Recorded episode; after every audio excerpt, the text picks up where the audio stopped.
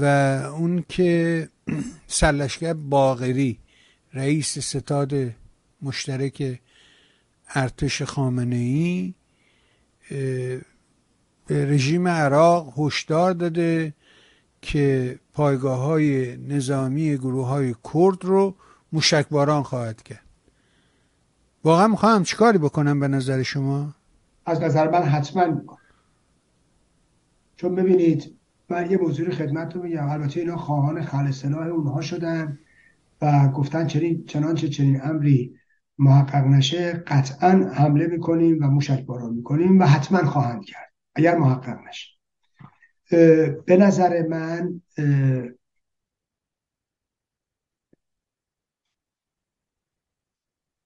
دلیل این خیرسری رژیم خود این احزاب کرد هست. میگن از ماست که بر ماست. ببینید امروز دولت کردستان عراق همون دولت اقلیم در ضعیفترین موقعیت قرار داره در ارتباط با دولت مرکزی عراق.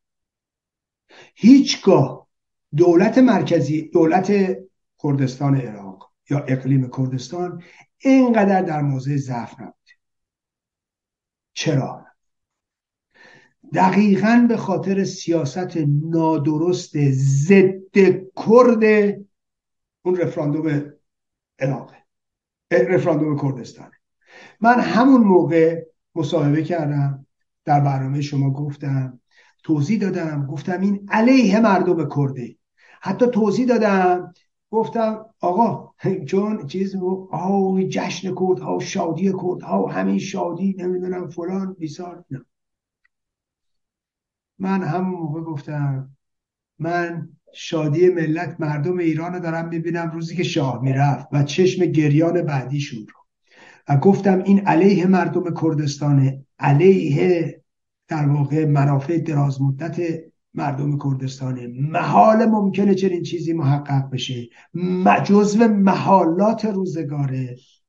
و اگه بخواد چنین چیزی محقق بشه یعنی مرگ کردستانه خفه شدن کردستانه. چون نه از هوا دریا زمین هیچ راهی نداره.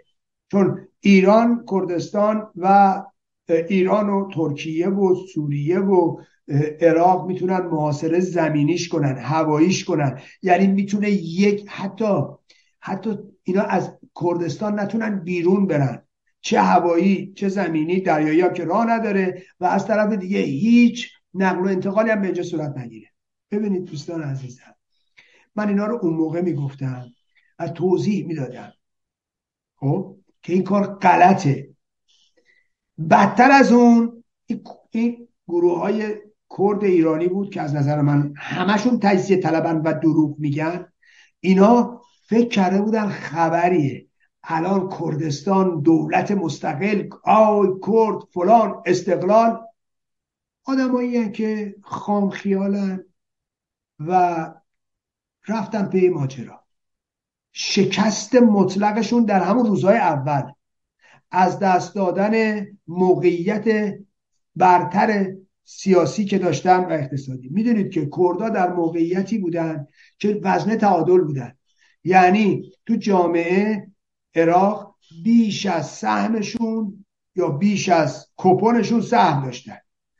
می‌دونید چرا؟ حتی زمان یعنی انتقا می‌تونستن اینا از این موضع به اون موضع برن و چیه صحنه سیاسی عراق رو تغییر بدن. همه این موقعیت رو از دست دادن. خب؟ همه این موقعیت رو از دست دادن به خاطر همین ندانم کاری رهبراشون. و بعد امروز در شرایطی است که رژیم نکبت اسلامی می‌تونه همه خواسته رو تحمیل کنه به طرف عراقی به دولت عراق و دولت عراق به خاطر اینکه کردهای عراقی دارای ضعیفترین موضع در قبال دولت, دولت مرکزی عراق هستند به این تن میدن یا نمی‌تونن ندن. چرا؟ چون موقعیت برتر خودشون رو از دست دادن. امتیازاتی که داشتن وزن تعادلی که بودن همه چی رو از دست دادن. و به این علت که رژیم می‌تونه جلو بیاد. رژیم می‌تونه خواسته های خودش رو تعمیر کنه. وگرنه چرا تو 20 سال گذشته نمی‌تونست؟ نتونست. چرا امروز؟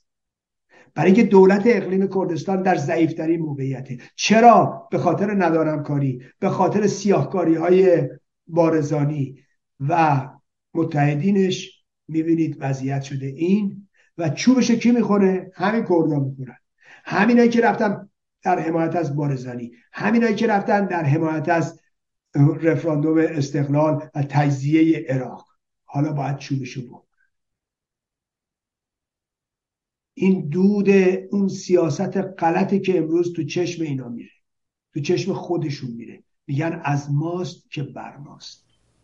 رژیم اینجوری می‌تونه اراده خودش رو به اونا تحمیل کنه. و من به شما قول میدم حتما اونجا رو. اگر اگر اگر اینها خل سلاح نشن حتما اونجا رو موشک باران کنن. به طور قطع و یقین خواهد کرد. و از همین حالا میگم مسئول این وضعیت پیش اومده خود همینا که رژیم رو اینجوری جری کرده که رژیم رو اینجوری زیاده خواه کرد. و حاکمیت عراق یعنی چی میشه اون وقت یعنی یه حکومتی معلوم دولت مرکزی عراق چش نداره الان اقلیم کردستان رو ببینه. او معلومه. دیده اینا چجوری بهش خیانت کردن اقلیم کردستان؟ معلومه چششو میبنده؟ خیلی واضحه. یا ارادهش تعمیر می‌کنه اینا رو خلصلاشون می‌کنن یا اینکه نه از اون طرف رژیم خودش بمباران می‌کنه خودش موشک باران می‌کنه. با زور اعمال می‌کنه. دولت مرکزی هم چیزی نمیگه چون چش نداره دولت کردستان رو ببینه دیده, دیده اینا چجوری خیانت بش کردن؟ خودشون اساسنامه عراق نوین و کردها نوشتن درش مشارکت داشتن زیرش زدن. خب یعنی خیانت. هر کشوری در دنیا بود رهبران کردشون تو زندان بود نه توی حاکمیت. بیچاره مردم. بیچاره مردم بیچاره مردم کردستان که اسیر چنین باندهای مافیایی هستن که در قدرتن. بله واقعا بیچاره مردم کرد. چقدر مصیبت ببینن به خاطر یه مشت خانی که حکومت خانخانی خودشونو دارن. حیرت قبل از اینکه به حکومت برسن چه حرفایی می‌زنن؟ ولی به محض اینکه می‌رسن سر صحنه سیتو که می‌گیره دیگه تکون نمی‌خوره میچسبه اونجا. هیچ انتخاباتی دیگه صورت نمی‌گیره. هیچ نظام پارلمانی دیگه وجود نداره. هرچی خان بگه.